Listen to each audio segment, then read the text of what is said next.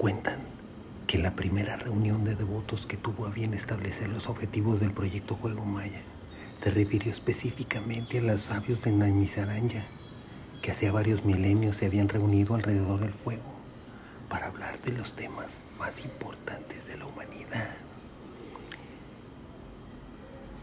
y de los cuales, cuáles de esos temas serían para el beneficio de toda la propia humanidad y decidieron hacer un sacrificio de mil años de duración.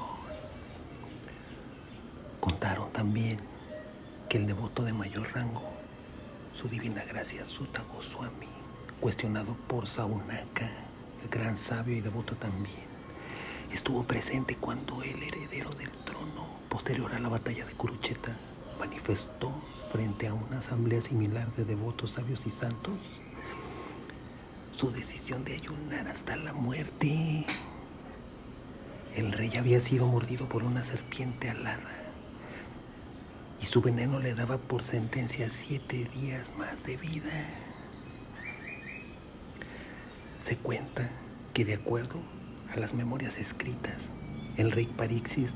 había tenido a bien recibir de lleno durante su reinado a la era de Cali, a la era de la riña. También se dice que el rey, esperando la muerte, había recibido también el sagrado Srimad Bhagavatam que le fue narrado